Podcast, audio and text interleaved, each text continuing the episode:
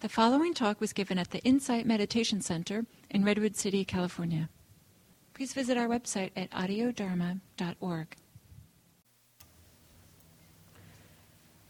So now I'd like to look at another of the Eightfold Path. I think your mic is not. Ah. I am not good with this type of mic. okay, so it's working, thank you. and first, I like to say about this um, what I'm trying to do today, what I try to do with the book, is actually to look at the spirit of the Buddha, to look at the Eightfold Path in terms of what does it mean to me in my life today? How can I apply this today? So that's very much from uh, the point of view I come from. And so, what I like to look at now is the appropriate mindfulness, since there was a few questions about mindfulness. But, but possibly, maybe I uh, might have some uh, revealing to make.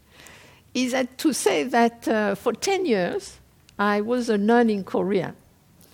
And in Korea, they do not talk, or they did not talk then, about mindfulness. This is not a term you use in Korea. In Korea, you talk about questioning, you talk about doubt, you talk about perplexity, they talk a bit about concentration. And so, what was interesting is that when I was uh, doing what we do in Korea, which is just to ask a question what is this? What is it? That's all you do there. And what was interesting is that within six months of doing that as a practice, I became aware.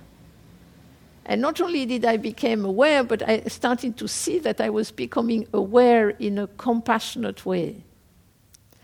And then, after doing these 10 years of uh, what is this, what is this, I uh, returned to the West and lived in England in a Buddhist community when most people did vipassana meditation.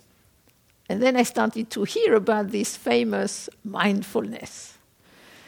And then I did a few retreats of uh, vipassana retreat, of uh, being aware of the breath, listening to sound, being aware of the body, and I thought, mm, this is a good method.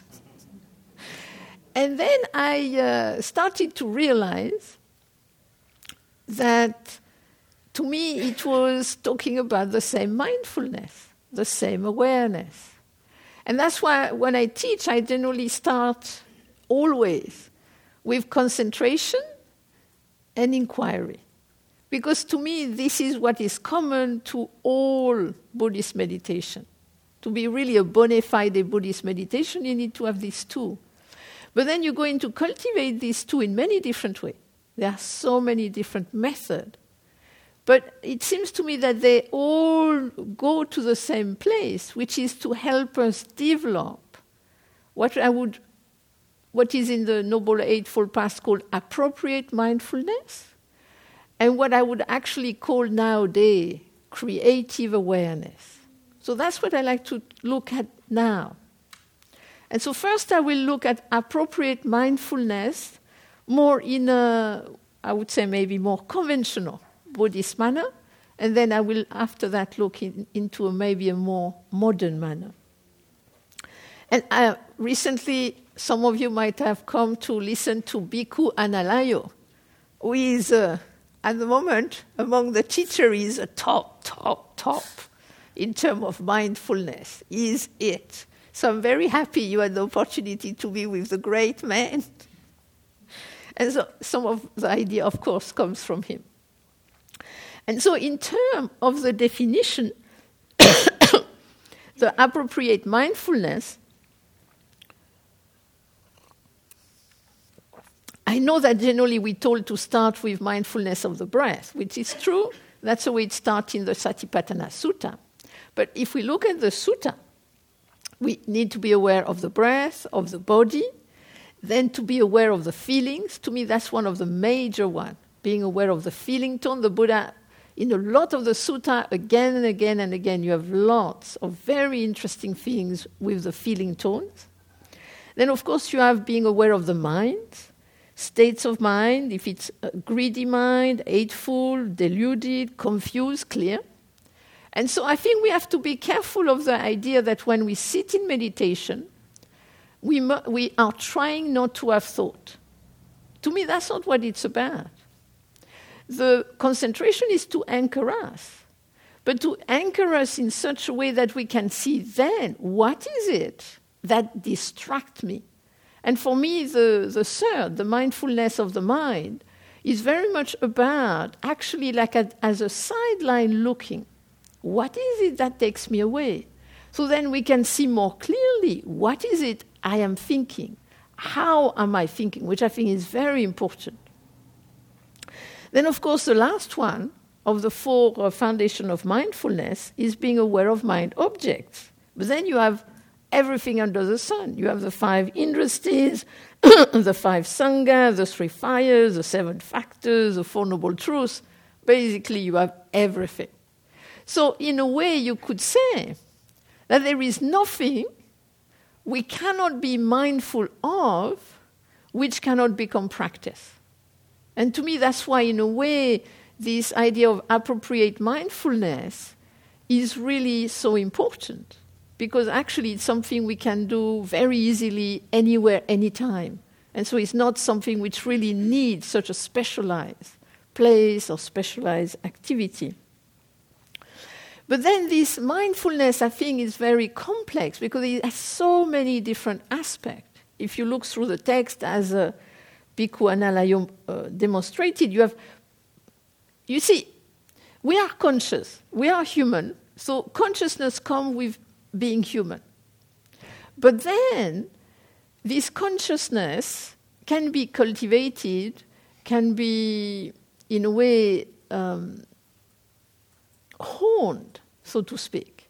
And so I think that's what this is about that actually what we're trying to do is not to be just conscious, because you know we can be conscious, but how is it going to be a, make a difference? Is that the type of consciousness we are manifesting, we are experiencing, in a way makes a difference. And so that's why I think one of the aspects which is very important of appropriate mindfulness is ethical discernment. So, in the mindfulness we are trying to develop, there is this idea that it's based on ethics. And that's where the Eightfold uh, Path really fit each other. There is a lot about ethics in the Eightfold Path, which means that the mindfulness also has some ethical part. And to me, that's what I saw very quickly as I did meditation. In Korea, I was doing meditation 10 hours a day, six months of the year.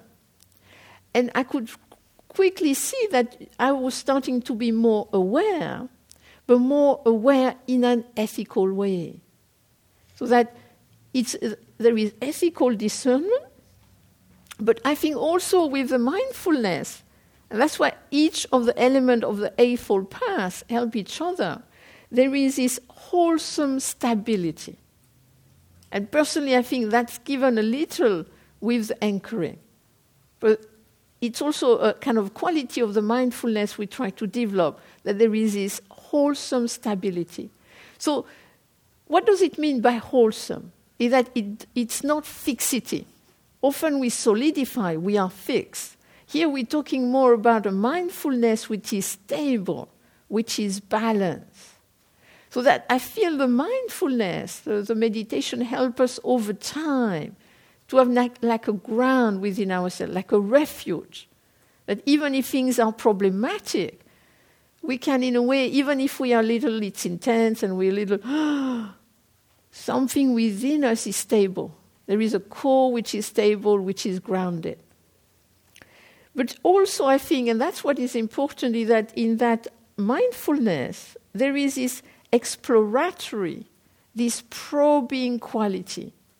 So that it's not just, in a way, staring at the world, looking more closely, but it's kind of looking more closely, but also looking more deeply, looking inside what is going on, not just staring at it.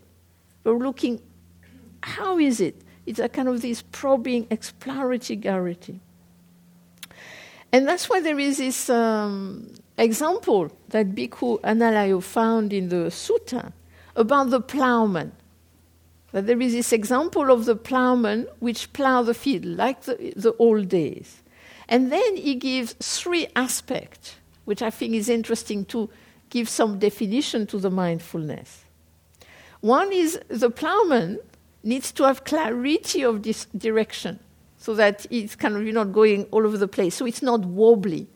The mindfulness we're developing help us to be more clear. We're kind of more clear. We kind of, you know, we know where we're going. We're not kind of wobbling, not sure what's going on because it's clarity of direction. But also, there is this idea of balance in terms of the pressure the plowman apply. If the plowman push too much on the plow, he's not going to advance. If it's too light, it's not going to work either. So you just need to have this right balance. And to me, the mindfulness is kind of again this balanced quality. We're trying to be stable and balanced at the same time. But the last one, which I think is very interesting with the plowman example, is that as you plow, you can reveal by digging. So as you dig, then you might reveal things. And I think that's also what we're doing with the meditation and with the mindfulness is that we start to see more clearly what's going on. And so we start to kind of reveal things to ourselves. And that's what I experienced the first time I, um, I became really aware of awareness, in a way. I was sitting in meditation. I was in Korea in my very, I had been there maybe for about seven months. And I was in my second three months retreat, maybe within a month of it. And as I was sitting there, and I was not cultivating awareness but just asking the question, what is this? But just doing that, suddenly I became aware of my mind. And I became aware actually of the constituent of what I was saying to myself. And I became aware that actually my mind at that moment was extremely self centered because all my thoughts were about me. And, and it was quite shocking to me. Because at that time, I thought I was uh, one of the most compassionate person in the world. and then to see that all my thoughts were about my story, my hope, my wants, my need, my fear, was like, wait a minute, you know, where is a place for others in there? You know, they had a very small place. And then this made me realize, in a way, what was a practice about the practice about is diminishing that self-centeredness. So not to go to zero percent, because somebody has to take care of myself, but to go to fifty percent instead of being so obsessed about ourselves. Actually, to yes, I have a place in the universe, but I am sharing that universe with others. And this was the second thing that happened to me, which really made me see how the mindfulness that I was developing in a way, not knowing about it, also work. Is that by dissolving the self centeredness, then it gives rise to compassion. And that's what I noticed within, again, a few months to see that I became more interested in others, and I could also put myself more at the place of other not thinking of them in my own term, but thinking of them in their own term, and would actually change my action. And so that's why I kind of started to see that what I was developing, and that's what I would like to call it nowadays creative awareness. So it seems to me that what we develop with the concentration and the looking deeply, we develop quietness and clarity which actually become this creative awareness. And then this creative awareness, we can really take it into our daily life. And that's what is the beauty of it. So it's not that we kind of, this mindfulness we're developing here will make us see more in terms of just staring at things. But I see it as engaging us more with what is going on. Not just inside myself, I think it's very important, but to engage in what is inside myself and also outside myself. So that we can, in a way, become creatively engaged with what is going on. And so we can, in a way, see more clearly. And so we can bring it, for example, an easy one is in nature. You know, like you walk. We go walking in the field, we go walking by the sea. And within five minutes, what do you do? You think of the office, or you think of anything but being present. It's very interesting that. And I think to, me, the cultivation of the creative awareness helps us to come back, to come back to just being here, on the walk, with the sea, with the mountain, with whatever it is, the flowers. And then generally, what we see is that when we come back, in that moment, things are brighter. And you might think mindfulness is magic, it makes things more sparkling. Not at all, it just removes the veil of being somewhere else, of thinking of something else. And so I think that's one of the things of creative awareness, of this appropriate mindfulness, is to really be here, but to be in a more spacious, in a more wide way. Not just to bits of myself, but to the whole moment and what is in it the people, the nature, animal, whatever, whatever is in it, and to really see them for themselves instead of seeing them for my own interest. So there is more this kind of, I would say, egalitarian connection. But I think also it can be interesting to bring this creative awareness in work and to think, how do we work? And generally, when you work, I think there are often two or three ways to work. One of them is that you barely start the task, that you're already at the end of it. And then you get to the next one, you're already at the next one. So, in a way, you're generally a bit ahead of yourself. Instead of being, you know, what, what do I have to do now? How is my body, my mind, how I do that task? When you are at the computer, I mean, I often write and I'm often at the computer, and you know, you generally try to start kind of like this and then you you kind of end up like that, and you don't know how you got there, and then you have a bad back, or sometimes you get so caught up, you spend two hours, and then ah, you kind of when you stand up, you have pain everywhere. So in a way, as we work at the computer, being aware of the body, and then maybe taking little breaks, so there is a little more spaciousness, a little more movement. Or sometimes we work, and actually we just do the thing automatic, and we're actually not present. You're kind of like just. But then it's kind of a kind of a slightly unsatisfactory quality to that. Kind of doing the work quickly so then I can do something so much more interesting. To me, what was interesting was when I stopped being a nun. When I was a nun for 10 years in Korea, I was kind of, you know, my status went up just a little bit. Not much, but a little bit. But then when I stopped being a nun, the status went totally. And I came back to England and I had to earn some, some money. And I had no qualification whatsoever. And then somebody said to me, Oh, there is an opening of a job. And I said, What is it?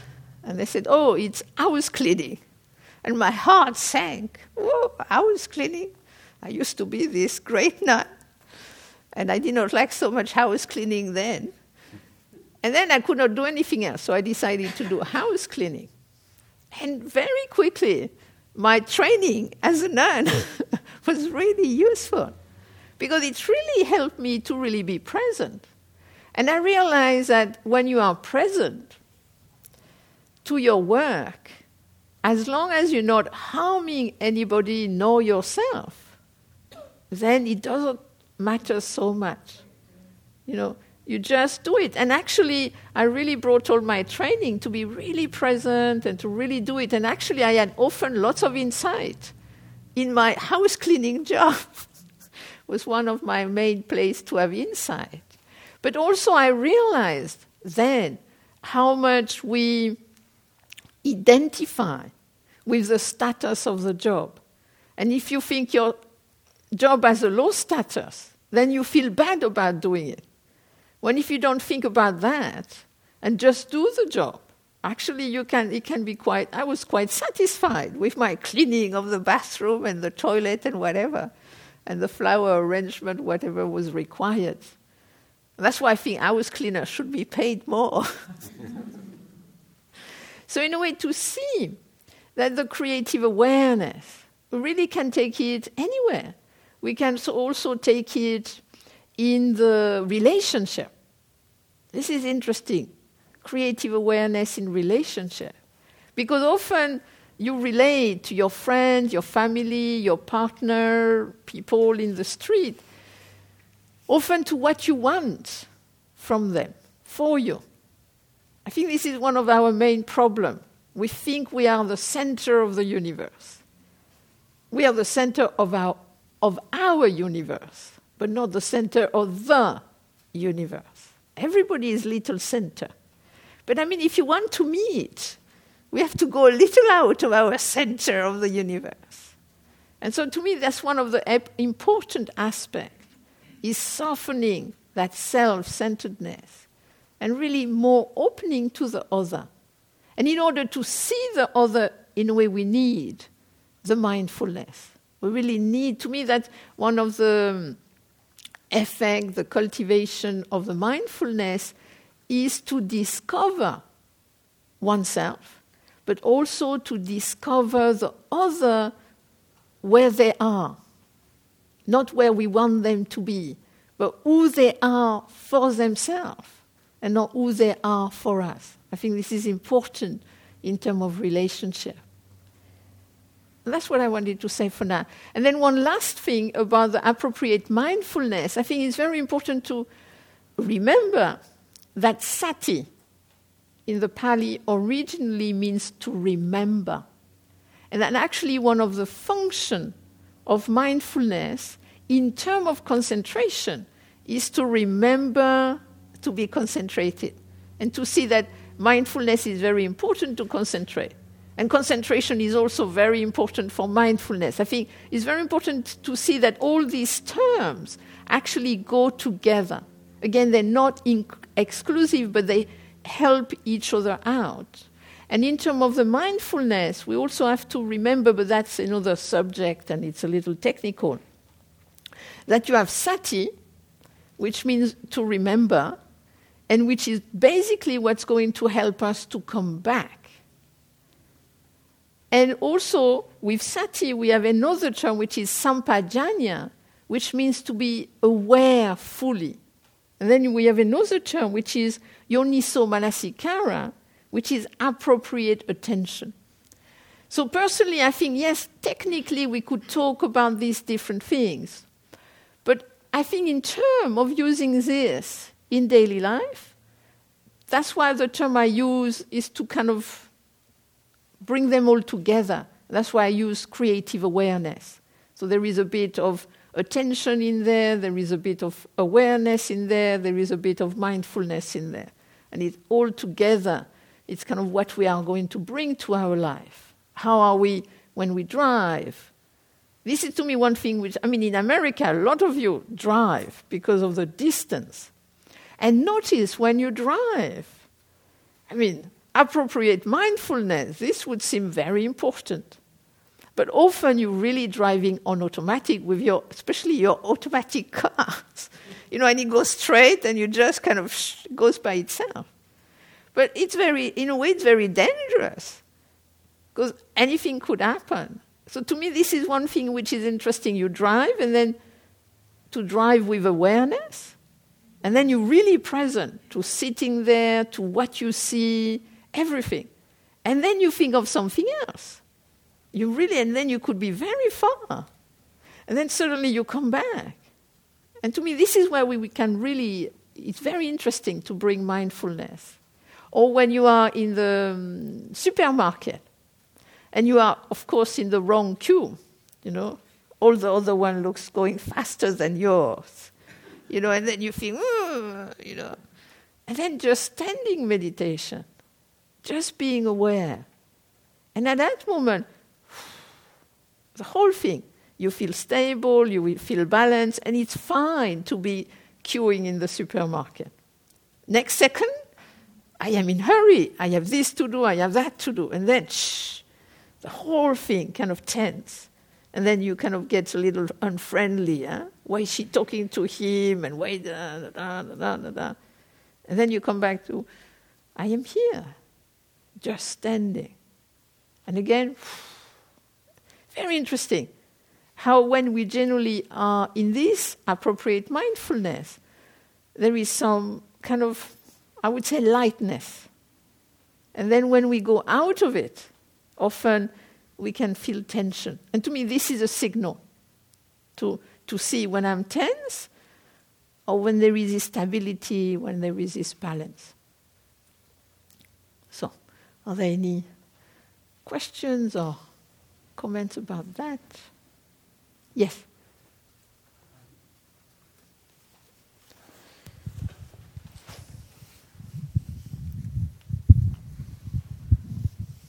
Uh, I'm a, a, little confused by um, the meaning of something you said. Um, so you, you, you were speaking earlier about mindfulness, and um, uh, you said uh, I, I can't recall exactly how you said it, but that it should support no, not support, that it, um, w- about ethical conduct. Mm-hmm. Um, uh, could you uh, elaborate on that a little bit? Uh, I mean, a lot of times I would be mindful, and what I'm mindful of is not ethical conduct because that's not what's going through my mind at that moment. So I, am understanding you to mean that you would then direct it towards ethical conduct, but I'm not sure if that's your meaning. You see, uh, this is, this is uh, that's why I think. I was just talking in terms of the definition.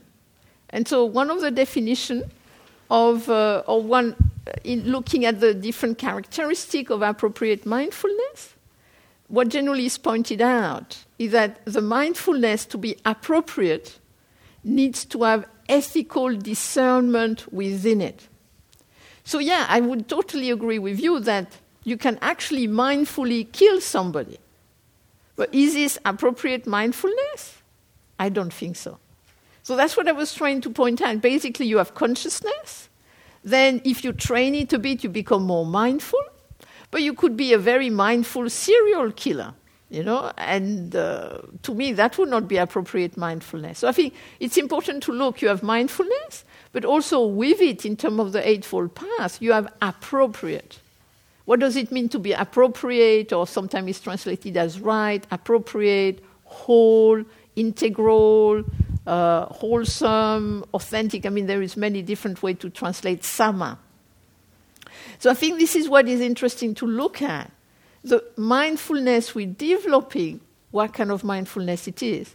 And so, what is interesting is in terms of you, you know, you suddenly you become mindful less, and then you become mindful that actually you're thinking very nasty, aggressive thought.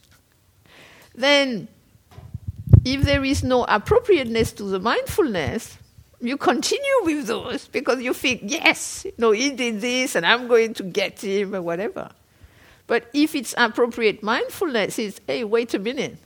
Is it a good idea to continue thinking in that way? Because what kind of action is it going to lead?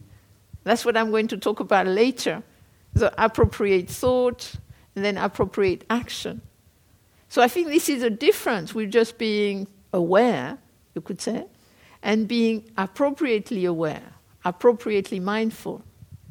So it's kind of like you see something. It's like, like you know, when I was saying, I was sitting in meditation and I saw I was self centered. But what was interesting is that I saw it and I realized this was a problem. But in a way, I did not feel bad about it. And I think that's what is, is, is important to see that mindfulness is not what I call negative judgment. The mindfulness is not so that you then have on top of your shoulder a policeman or policewoman tell you, that's bad, or you're a bad meditator, or you're a bad this, or you, or you should not think that way. But more to, in a way, creatively engage with what negativity might arise or creatively engage with what positivity might arise? So I would say, yeah, it's a good question. And then appropriate would mean there would be some ethical discernment coming upon the mindfulness. That will be part of it.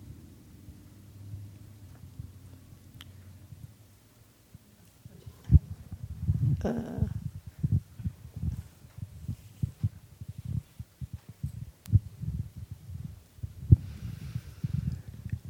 Yeah, I myself uh, think of mind, the concentration on, and the mindfulness as the two sides of same coin. And uh, we gotta anchor, anchor mind, in other words, concentrate in order to be aware of what's going on. Okay, and uh, also I think if you become compassionately aware, then wouldn't that just take care of this, the ethical conduct? In other words, it will naturally lead to ethical conduct? Uh, in good circumstances, yes. In, in difficult circumstances, maybe it goes out of the window. you see, uh, I'll talk more about this later, but to me, what is interesting is that we generally all have good intention. Uh-huh. You know, most of the time we want to be good people. Yeah. So, and we want to be wise and compassionate. Uh-huh. And then what is it that go, makes me go toward wisdom and compassion? And what is it that makes me go to the other way? That I think is what is interesting to look at also conditions, inner and outer, which make us go more this way or make us go more that way. So I would say, yes, the mindfulness might help toward that, but at the same time, we have to be careful of the condition which might push us another way. Oh, yes, okay, yeah. But uh, through meditation, I become more aware of my reactions, particularly my negative reactions. So, uh, when I become aware, then I say, uh, this is my ego. okay. But uh, uh, you, you clarified a lot of uh, the actual practicing practice of meditation, many aspects. Uh, and thank you for that. Thank you.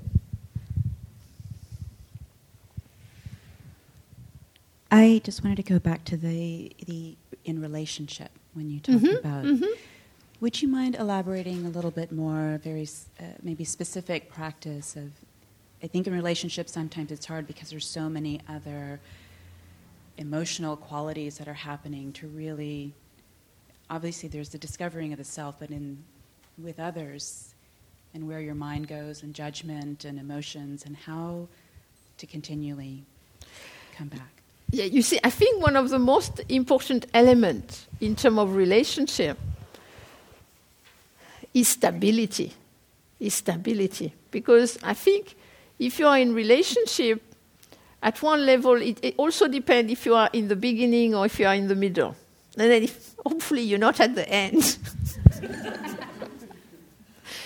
uh, but what is interesting, for example, at the beginning, let's say you fall in love with somebody what is interesting that at one moment, at one level, you're very elated because it's amazing, all this feeling and all that stuff. And at the same time, you get, go into a kind of a weird, um, unsettled place because you wonder, but why are they loving me? You know, what's the matter with them that they love me? You know, so then they have to prove to you they really love you. even if you're terrible, they really, really love you. And it's kind of very strange. This kind of, kind of really happy and very uncertain at the same time. That's why I think it's very kind of problematic at the beginning. You have to go through that. And so, one thing about that, you see, you have to go back a little to looking at love, in a way, love, loving. You know, that it be with a child, a partner, a friend. What is there there? Generally, there is this feeling of love. And the feeling of love, how does it feel? Generally, it feels warm. You know, like you like something, that it even be like a flower. You like a flower? Oh, nice. Or you like a sunset? Hmm. Or you like, no, oh. You know, generally, when you like something, you open to something. That generally you open and you feel light and you feel warmth. And the problem we seem to have is that generally, uh, some of the time, we don't like ourselves. So you start with this person, you kind of, you know, this nasty person within you. And you think, God, you know, I'm stuck.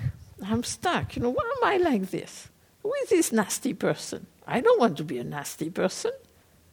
And so, first, you have that relationship you have to sort out. And so, my thing is if you were to turn that around and you were to love yourself, you would feel warm all the time because you don't have to go anywhere. So, personally, I think this is the first thing to do. This is really important. That if we can start to accept ourselves, to love ourselves, then it's like we start to feel warmer and lighter. Then, if you meet somebody else from that place, it becomes much easier. That's one thing. Then the second thing is to see that if we love somebody, where, from which place are we loving that person? Are we loving that person, which I would call conditionally, which is I love you, but you must be like this, like this, and like that? And if you do that, generally they say to you, oh, yes, fine, you want condition, then here are mine. And then you have this whole list, you know, generally. They kind of, then it's kind of like uh, you get into the battle of the kind of uh, the totalizing. Instead, I think what we do when we love somebody, that it be a child, that it be a partner, is in a way we're saying yes to that person, yes to their existence that we appreciate their existence, we care for their existence. So we start like this. We start with generally by, I care for you, I appreciate you. And then you have the child who says, I hate you because you did not let them watch their favorite program. I hate you. And if you think that this is permanent, then you're going to really be worried. They hate you now, they're going to hate you forever after. When actually they hate you in that moment because of condition. You let them watch the program, they love you again, or you distract them, they love you again. And I think it's the same thing with somebody. It's kind of like to see that sometimes things happen. But do they happen because of me or because of them? You know, sometimes, like, you know, if you, if you, you have a couple, sometimes you'll have one with a little more uh, introverted and the other one a little more extroverted. And then one will want more space, the other one will want less space. And then one, one wants to have his or her space, then you think, they do it because of me. He or she doesn't love me anymore. He wants his or her space. But not. Generally, they do it because they need it, because of them. So I think this is a thing we need to be careful about. But at the same time, if it upsets you that they take more and more and more and more space, then you have to, to, you have to say it at the beginning and not down the line you get so upset about it. So it's kind of like back to me is what I call creative engagement, being aware of what is going on. Is it light? and that it's just going to arise and pass away, then it doesn't matter. Is it really on your mind? Then you have to do something about it. But the way to address it has to be very careful. If you accuse a person, they're going to accuse you back. And so, in a way, it's kind of like, how can I speak so that they can hear me? To me, that's one of the big things about that it be with children, partner, or families, is to kind of how can we hear each other? And also, how can we see the person as they, as they come to be in that moment? Once I was cooking in the kitchen. My mother lived downstairs from in my house. And my mother rushed up and she says to me, she sees me cooking, said, You cooking, never mind, I had an accident, but doesn't matter. And she comes down. so I continue to cook because my mother is obsessed about cooking. If you cook, you must not be disturbed. So I continue to cook. Then I think, wait a minute. She said she had an accident. So I switch off all the thing and I go down. And she said, Oh, but you were cooking. Never mind. Then I said, What happened? How did it happen? And then my function there first is to kind of, you know, not listen to what she says, but what is really going on. And then my function is actually to be calm so that she becomes calm too. So I think is in a way we have to see at different level. It's not just speaking. It's also our presence, how we can, in a way you could say presence calm or presence openness. Or if we suffer, present suffering, but present it in a way which the, the person can, in a way, encounter in a way which is not overwhelming. But I mean, it's complicated. So that's what I'll say for that. Now I'm really confused. ah, great! Uh, so I appreciate your, your emphasis on uh, impermanence. Um, but I'm wondering um, if all of conditioned reality is devoid of inherent significance, and uh, that is, that, and if um, uh, we should uh, focus on not self. How does anatta relate to what you've been saying? You see, the way I look at uh, not self is uh, what we have to see, not self, doesn't mean we don't exist. Uh, not self basically means that there is no inherent existence, that we do not exist outside of the condition that forms us. And so, personally, I see the practice as actually an exploration of conditions. Because if we see the awakening of the Buddha was about this causes that, when that, when that exists, this appears, when that doesn't exist, that doesn't appear. That what I think, is major, major, major insight. And to me, in the, the meditation, the mindfulness, is actually discovering the condition that forms us, the inner condition meeting the outer condition. Because, as I will, I mean, the next thing I want to talk about is appropriate thinking. And in appropriate thinking, to me, the Buddha is very pragmatic. The Buddha is saying, and, and to me, the, the, his first big insight in terms of the spirit of the Buddha was before he was even awakened. He was trying to meditate. And as he was trying to meditate, he felt he was so fearful and so in a bad state. And then suddenly he had this idea thinking, but do I really need to be afraid like this? Do I really need to be in this bad shape? Or can I do something about it? And so personally, I see the Buddha as the doing kind of guy. You know, let's do something about this. There is a problem, let's do something about this. But before we can do anything, what are the conditions? So, personally, I would say there is conditionality. I would not say everything changes all the time. I would say there is some condition which are more continuous than others. Is there an ultimate condition somewhere that I have no idea? That I have no idea. But what I found interesting is just to explore the condition of this moment in this moment.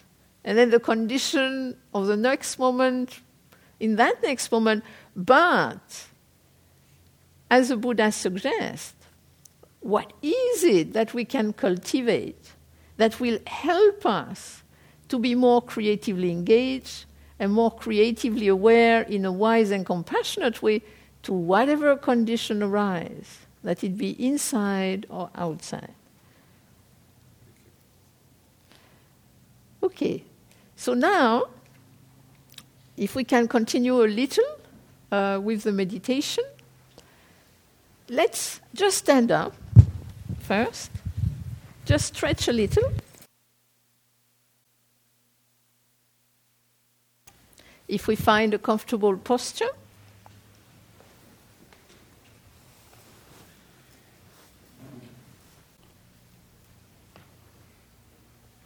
we can, if we want, again, this is just a suggestion.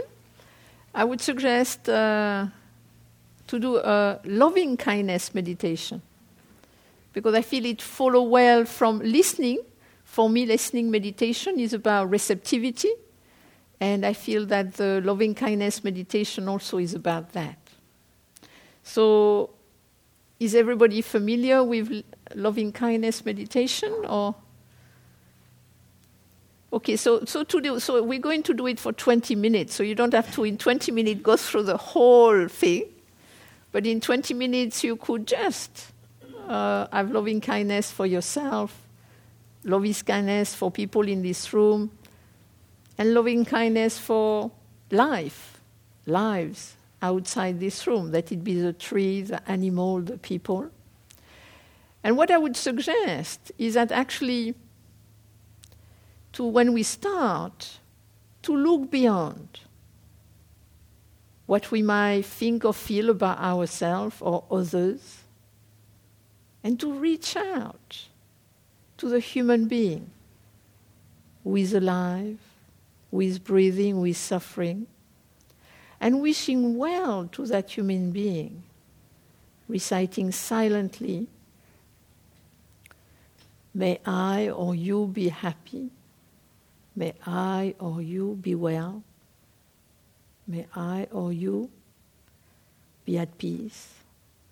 And so, if you want to recite the sentences silently inside yourself many times to help the concentration, you can do that. Otherwise, you can be with just that feeling of loving kindness, of wishing well. May I be happy. May I be at peace. May I be well.